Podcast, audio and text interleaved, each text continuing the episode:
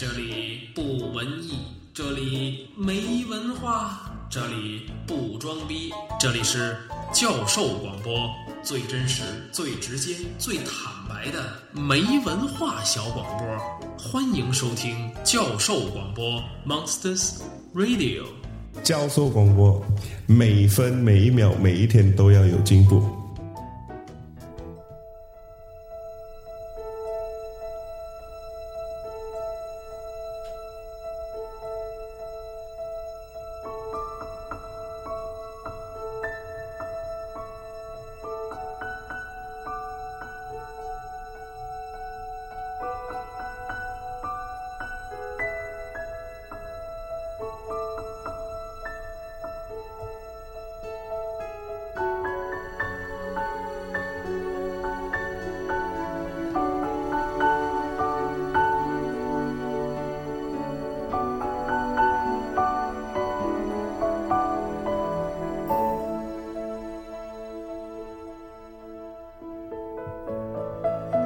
各位朋友，大家好，欢迎大家收听今天的教授没文化，我是 Steven。我是王璀。今天我们继续这个上一次咱们说的这个古典与流行音乐会，这个下半场的这个音乐，对，今天跟大家分享的是下半场，嗯，这一首是呃《阿甘正传》里面的主题曲，对，羽毛的主题，对，这个是 这是原版啊，啊这是对电影依旧是音原版，，对，这是就是凡凡凡是这个没有噪音，然后大家听上去效果比较融合的都是嗯原版对对嗯，然后就是我们先听音乐吧，好我们从那个从这个乐团的演出开始，好吧？好。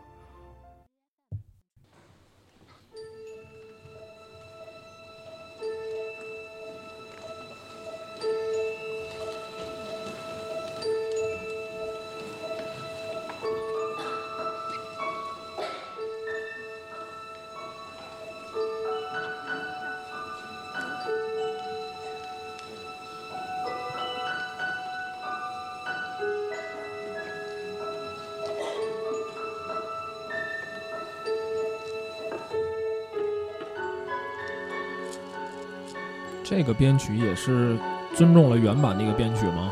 对这个编曲确实是尊重了原版，然后我根据乐团的呃实际情况做了一些小的修改，嗯，因为前面的弦乐队实际上原版的乐谱呃声部写的比较多，嗯。呃对，但是整体的就是这次参演的是相对小编制的这种精华的乐团，所以我做了一点调整，但是嗯。大体听上去是一样的。嗯，是是是，嗯。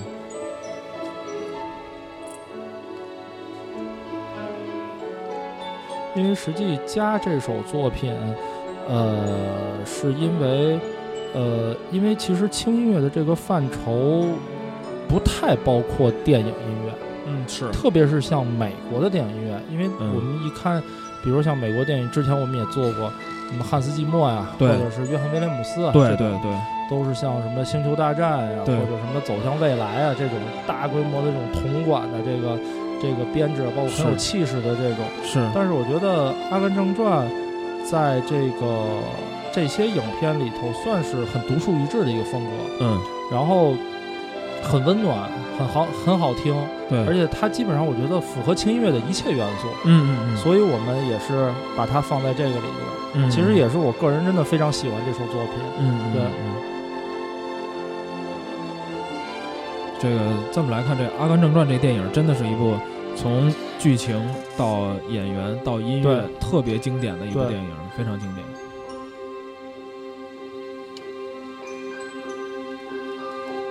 其实我在就是我在改的时候，嗯。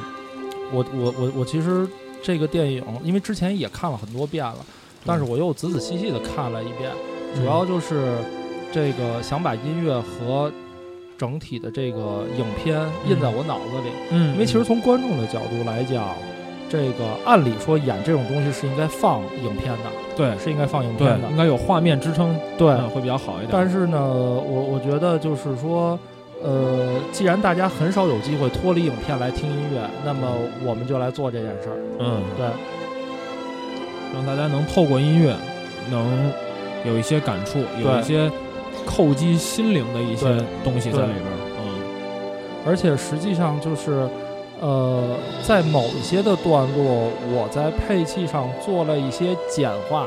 嗯那么实际上也是想通过我的，我不敢说叫二度创作了，嗯就是，呃，通过我个人的理解，让观众听到作曲家想让观众听到的东西。嗯因为乐器一多了之后，实际上好多这种它是增强了这种浑厚的感觉，对，但是有一些细节的东西实际上不是特别细腻的，比较那个对。嗯。这钢琴这个也是你们乐团的一个对，钢琴演奏家李在也是我们乐团非常优秀的这个青年钢琴演奏家。嗯然后，呃，本身李在同学是这个程序员，哦电脑很厉害，但是呢，就是我觉得他弹钢琴比编程厉害。对。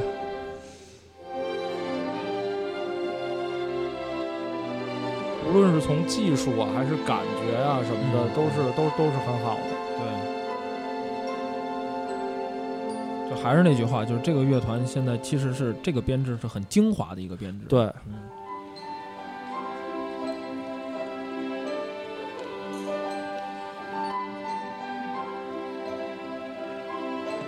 啊，这个钢琴的感觉真的特别好，对啊特别好，很很贴近原版了，很有画面感。，对，嗯。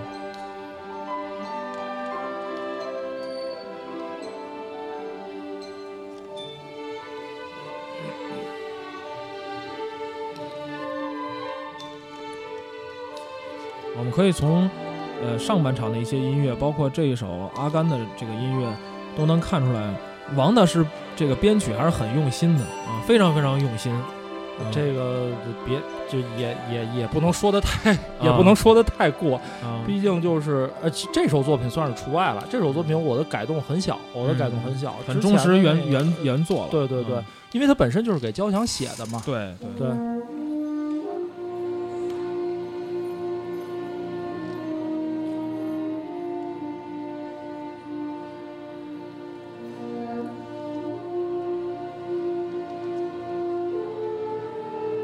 这个乐段其实比较难的，因为在影片里头，旋律实际上是哼唱。嗯。然后之前其实我们也试过让管乐的声部去哼唱，嗯，但是还是那个原因为没麦嘛，对对对听不太清楚。对，嗯，所以我就这个还是用了这个圆号了，嗯，用了圆号。但是这个的话不容易，确实很难。对，太嗯太轻了。这个教授是干这个的，你应该知道我我不是干这个的。对，你是比比这干大大一行啊。对对对对，高高级职称嘛。别别别别，您客气您客气。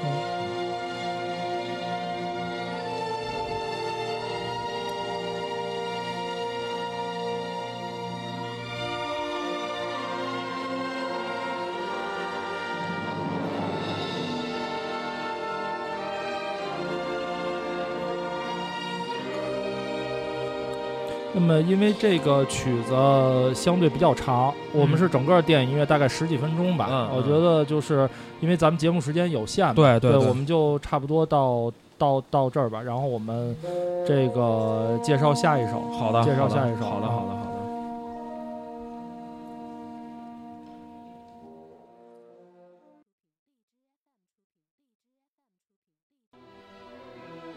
那么我们下面要给各位介绍的，也是我们这个本次音乐会的一首相对我个人很看重的一首作品，然后也是算是重头戏吧。嗯。就是现在各位听到的这个，是由我们金发爱乐乐团的这个副团长田川先生，嗯。中提琴演奏家田川先生，嗯。呃，这个带来的皮亚佐拉的华丽大探戈舞曲。嗯，那么简单介绍一下这个作品，可能嗯听这个名字大家会感觉比较陌生一些。对是这个。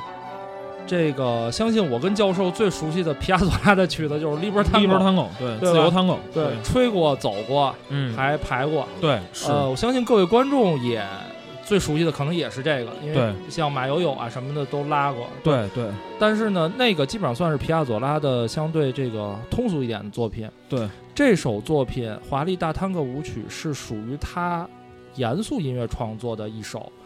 那么原来是这首作品本身就是给中提琴或者是大提琴啊写的，由钢琴伴奏的一首协奏曲、奏鸣曲性质的，奏鸣曲性分三个乐章。啊，这首作品全长十五分钟，啊，然后但是分了三个乐三个乐章，也是嗯快慢快这样的。嗯。然后呢，呃，我这个版本是，我觉得这个可以叫创作改编，嗯，就是把钢琴移植到交响乐。嗯。那么我个人觉得这个配器我很满意，嗯。我很满意，因为、呃，说实话难度不小，嗯。因为皮亚佐拉的东西实际上无论从风格来讲，从和声来讲，包括从整体曲目结构是很复杂的。呃对对对对我我嗯。改这个其实也花了不少的时间，嗯。最后出来的效果，我觉得就是也是感谢我们那个田川团长能够这么尽心的去练这首作品，嗯。确实难度也很大，确实嗯。难度也很大。嗯。对，这种中提琴的这种协奏曲、奏鸣曲的，好像也不是说特别多，单中提琴单拿出来。呃，很少很少。对，这首其实是为数不多的专门给中提琴写的作品。嗯对，我们现在来听一下吧。好，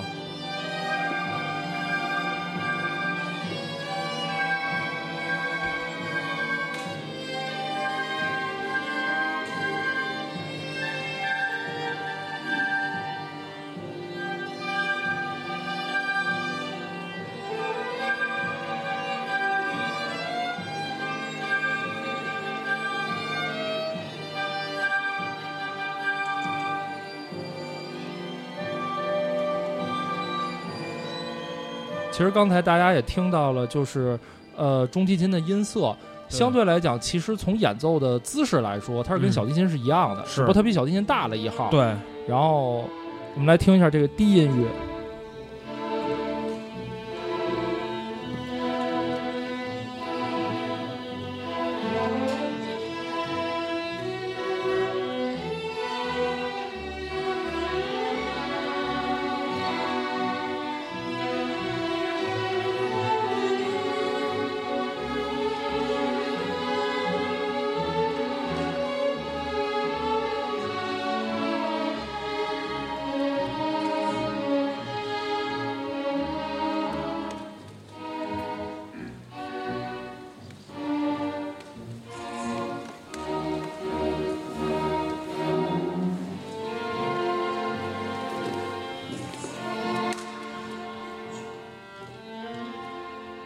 前后两段其实是就是中提琴的高音域和低音域的一个对比。嗯其实各位应该能听得出来，就是在高音域的时候，可能中提琴的音色更像小提琴；对，低音域的时候，它可能更像大提琴。对但是中提琴之所以可能相对来讲写给他的东西，无论是从古典还是到现在，东西音量会比较少。嗯主要的原因是因为，呃，整体中提琴在管弦乐里头的定位是一个中声部，也就是它是提供和声或者伴奏的一个声部。对对对对。那么另外呢，就是，呃，中提琴的演奏很难嗯，就跟我们一样嘛，呃中声部。啊，不，然后演奏你们是属于高级职称。我然后可以跨越到这哎个行进管乐和指挥两个领域，你看我们就不行，对吧？对对对对。嗯是，然后这个，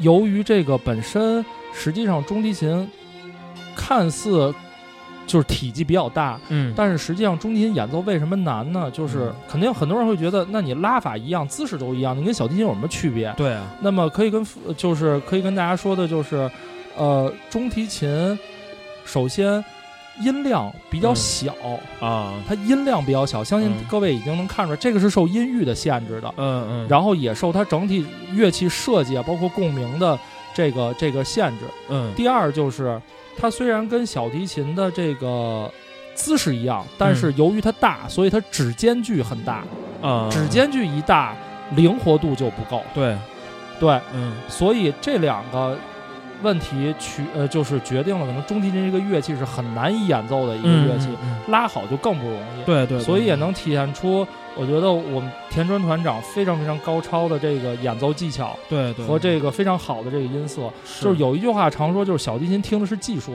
嗯。中提琴听的是音色，是。中提琴听的是音色。对对对，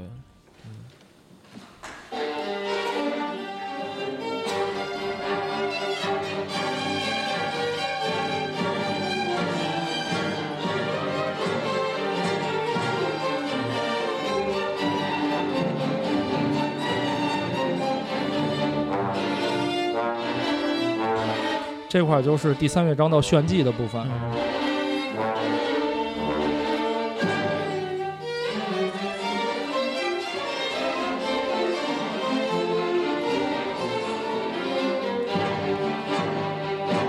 其实这首作品乐队和独奏是一样难的，因为有些东西在钢琴上实现是很简单的，对但是如果把它拆成几十个人一起来完成，就相对比较难一些。对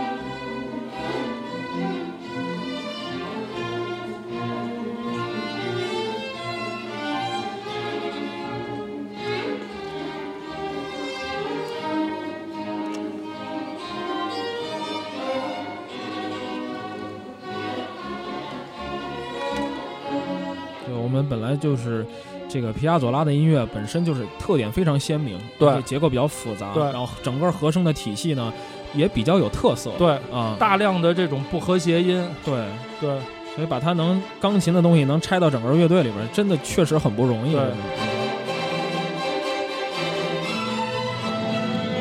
而且这个实际上，呃，我在改编的时候考虑到中提琴的音色，呃，中提琴的音量相对比较嗯小，所以我其实在这个作品的改编里是减了配置的，嗯就是比现在的配置实际还要减，尤其是管乐，基本上都是单管，嗯，对。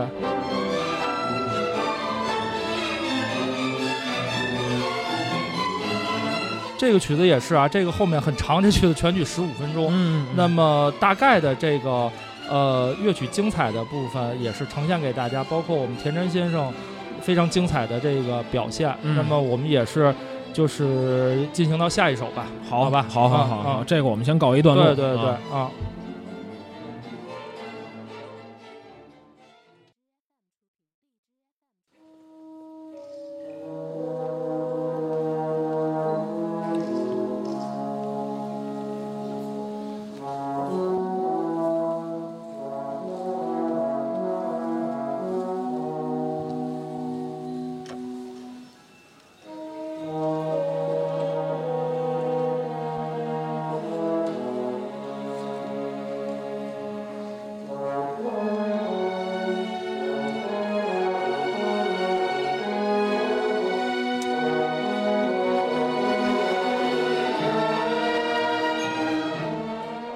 这个就是由我们的团长甘霖先生，呃带来的这个元号的独奏是这个教授知道这个吗？嗯啊，不知道这是什么呀？没听出来呢。西区故事里面、啊对、啊最有名的一个唱唱段，对最有名的一个唱段，嗯 West Side Story，嗯，对。刚听出来，真的刚听出来。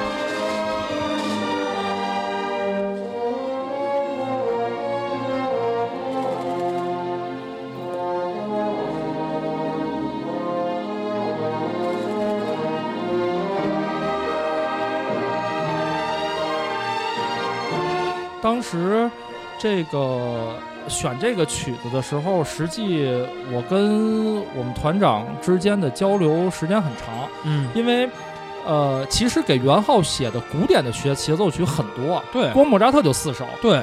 但是没办法，这不是这个音乐会，啊，对它古典也流行嘛，毕竟是一轻音乐主题的，演那个就有点跑题了。啊，这倒是。对，但是呢，就是相对来讲呢，因为元昊本身这个音域比较音域的话比较特殊，嗯，所以可能好多的曲子放在他身上并不是特别合适。是，所以呢，我是我我也是在找，就是也是听了好多这种电影音乐呀或者嗯歌啊什么的，然后最终确定的是这个这首作品。嗯，就是西区故事里头最重要的唱段，也是男女主人公第一次相见时候的这个唱段。对，那么也是有两个原因，第一个原因就是相对来讲西区故事。呃，大家还算是比较熟悉，是，还算至少说，我觉得影迷吧，可能算是比较熟悉。对对，第二个呢，就是这个它正好组合了我们这个音乐会另外一个重要的元素，就是音乐剧。音乐剧，对对对，它它不是歌剧，它是音乐剧。对对对对对，嗯，那么，呃，如果要是演比如歌剧魅影啊什么的，嗯。当然大家都听过，但是那个太俗了嘛，那个也不是我想要做的。那个就演烂了。对对对，所以的话，而且这个相对比较好的是这个段落是男高音的唱段，嗯，男高音的音域正好正好和适合这个。元元号的音域是差不多的，对，对，所以综合这几个原因吧，我们也是就是挑选了这个，而且他就是我们甘霖团长的演奏，很好的把元号的这种呃舒展气势，包括上下高低音域的这种这个这个不同的音色展示给大家，我觉得是很好的演奏。是。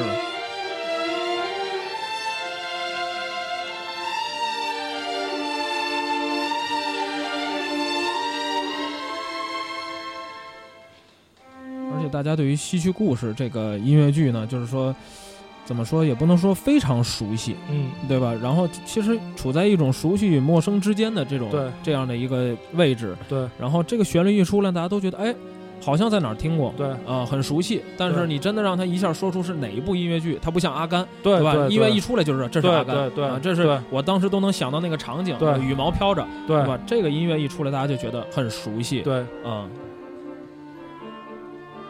简单介绍一下吧，就是戏剧故事实际上，呃，被称为是这个美国版的《罗密欧与朱丽叶》。对，大概的意思就是两个这个少年帮派，一个嗯是从波多黎各移民来的帮派，还有一个是是美国本土的少年帮派，就不良少年嘛。。对，然后这个男主人公呢是这美国本土派的，嗯然后女主人公是这波多黎各派的。对，然后呢，两边就是男女主人公就是在一场舞会上相爱了。嗯相爱呢，就是我们现在看的这个嗯，演奏的音乐，嗯对。那最后当然是悲剧了，男主人公死了嘛。对，然后这个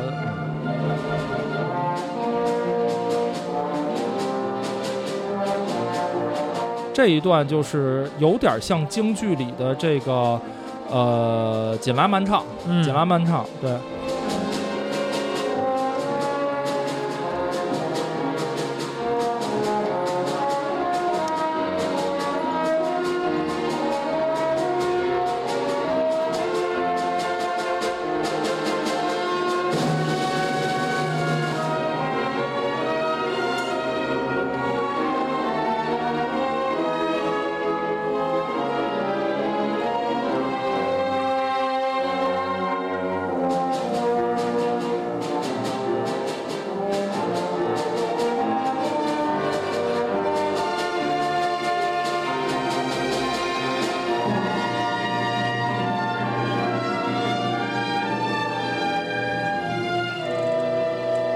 这个其实吹着也挺累的，因为全都是大段的连线的乐句，对，然后一个圆号对抗一个大的交响乐团，实际上这个确实不容易。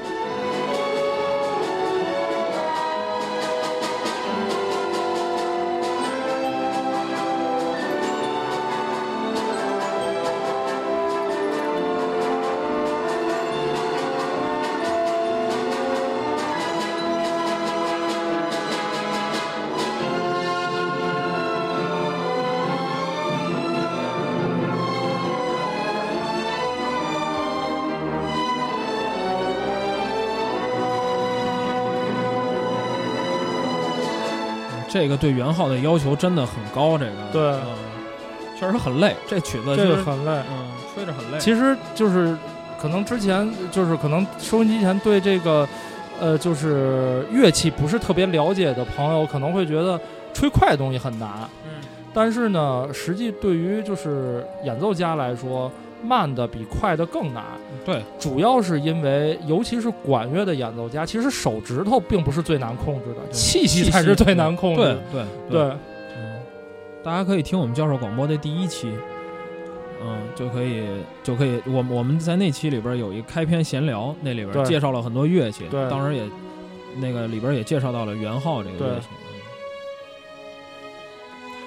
我们甘霖团长为了这场音乐会还专门就这把号是定制的，嗯啊，对，也是刚刚拿到手，大概呃三个多月吧，然后就赶快去适应，完了之后就为了这场演出，你说像这种临时去定制乐器，然后因为吹的时间也不长，嗯，这种对于这个演奏家本身的技法的发挥会不会有一些影响呢？呃，我觉得两方面吧，一方面是这个，呃，影响肯定会有，但是我觉得嗯对于好的演奏家来讲，他为了这个曲目或者是为了这个节目来定制乐器，本身是有利于他的发挥的。对，对第二呢，就是其实在这几个月里头，就是甘林团长也在不断的适应，嗯，对嗯，而且本身这个乐器也是非常好的，所以其实整体出来的效果要比他原来那把号要好得多。啊，对对对，是是是，嗯啊，非常不容易，这个这个曲子吹下来真的非常不容易。嗯那我们进入到下一首，对，下一下首是这个下一首就是我们整场音乐会的曲目里的最后一首了，就是这个《我心永恒》。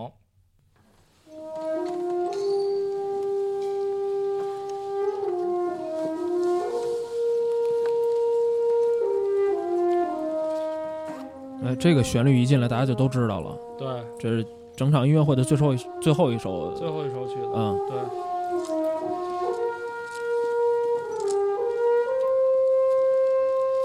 这个音很高啊。是。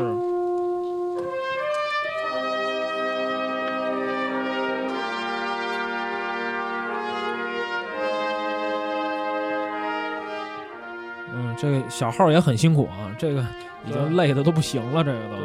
这个其实上期还有这期，我们有一个曲子没放，嗯是这个 Queen 的这个《波西米亚狂想曲》。嗯嗯，对，那个就更更那个什么。对，那个里面的就是教授应该听过，我记我不知道你还记不记得，嗯。就是咱们在北航的时候，嗯，咱们在北航的时候，当时老师放了一首，嗯放了一个，嗯那个是那个管乐团演的，嗯。当时他的中间那段 solo 是用电吉他弹的，啊对，嗯。然后但是呢，我在这个若干年之前吧，嗯。在看一个视频，就是德国有一个非常就是有特色的铜管乐团叫爆笑七先生，嗯嗯，然后他那个波西米亚狂想曲那个 solo 是用小号吹的，嗯。所以我就决定把这个改成小号，嗯那个最高的音到 re，就上、啊。上加两线的嗯 re，、但是那个那个就是说勇哥不容易，那那你确实勇哥在家练了一个多月，嗯。然后到那其实刚才我们应该把那个放一下，真的，呃嗯。对。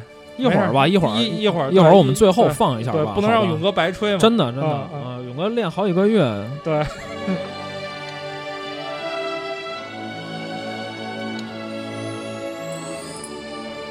这个曲子的改编，实际上我是参考了三四个版本，把它给揉在一块儿了。啊前面那个圆号，我不知道你看过没有，就是在网上很疯很疯传的八把圆号吹那个泰坦尼克的。呃，我看过那个，对，嗯那个前奏就是这个，嗯，嗯然后后面这个是四重奏的版本。嗯嗯对，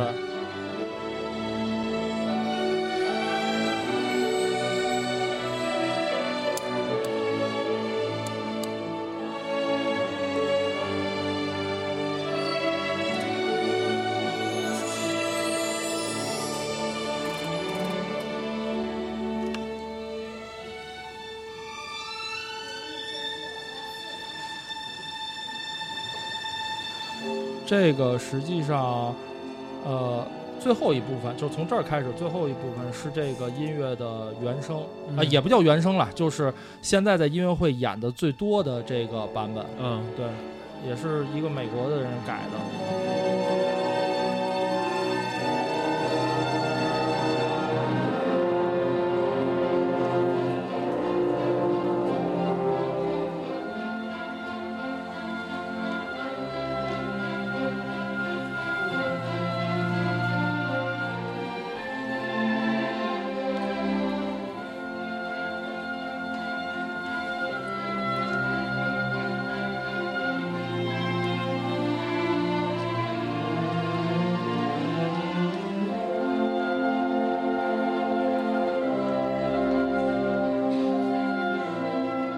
的，其实我觉得像这样的一场比较有特色的音乐会，然后比较有特点，也比较有一些新意的东西，真的应该把它好好留一些，呃，音频和视频的影像资料，真的。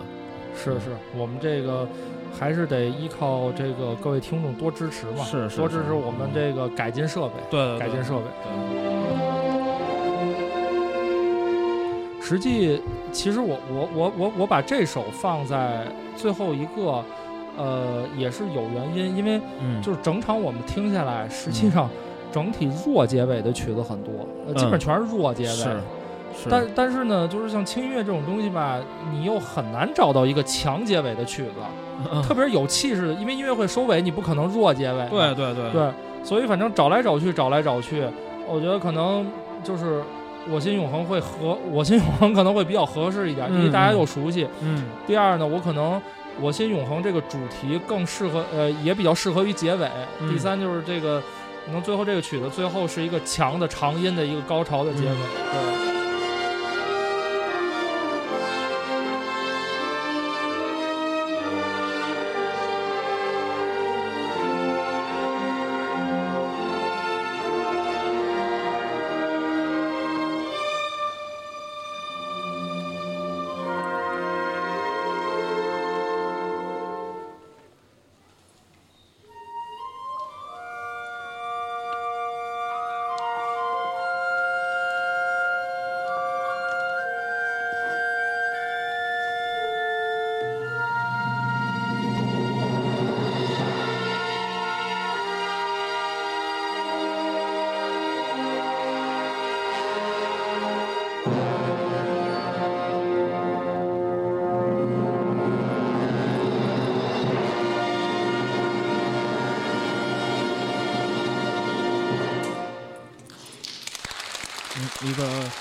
很华丽的一个收尾，嗯呃，算是吧，算华丽是的一个收尾，算是。啊。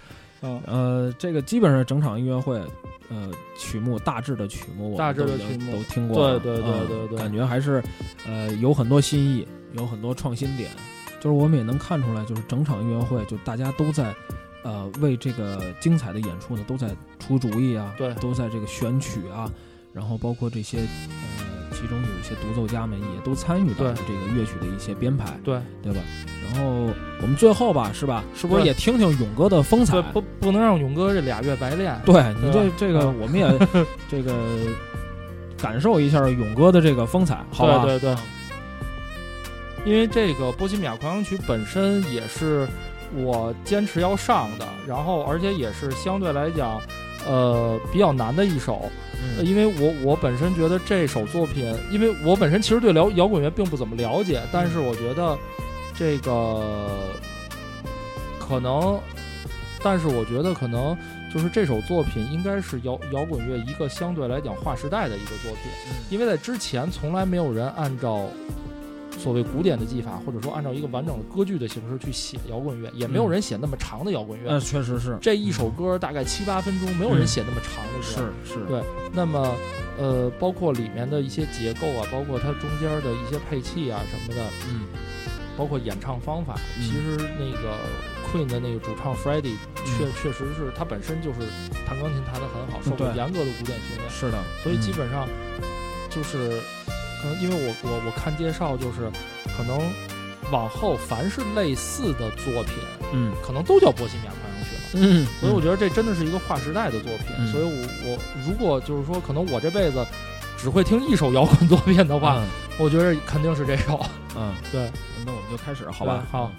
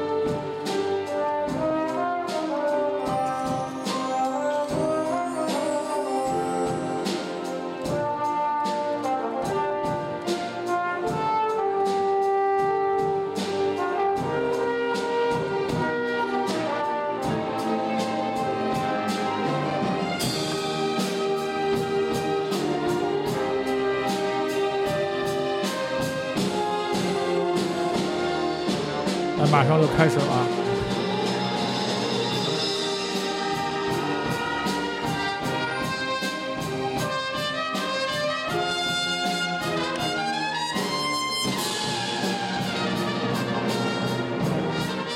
勇哥确实不容可，可以吧？真可以，这个可以，真可以。嗯，呃，rap 两点 rap 上的很轻松，一听就真的是练了，真的。对。对对对对，嗯那我们就在这首曲子当中就结束今天的节目，好吧？好好好，那个也非常感谢这个王璀和整个呃金帆青年交响乐团给我们带来的这个这整场音乐会啊对，很遗憾，很遗憾我没到现场去啊。下次如果下下回下回一定请你。对，哎，谢谢谢谢下次如果有机会，我们到现场去做一个现场节目。啊我正好也说一下我们乐团未来的这个可能一些规划吧。好好对，因为整体两年了，然后我们就是嗯相对随着这个曲目啊，包括有一些积累，包括人员啊、水平啊，都有一定的提高。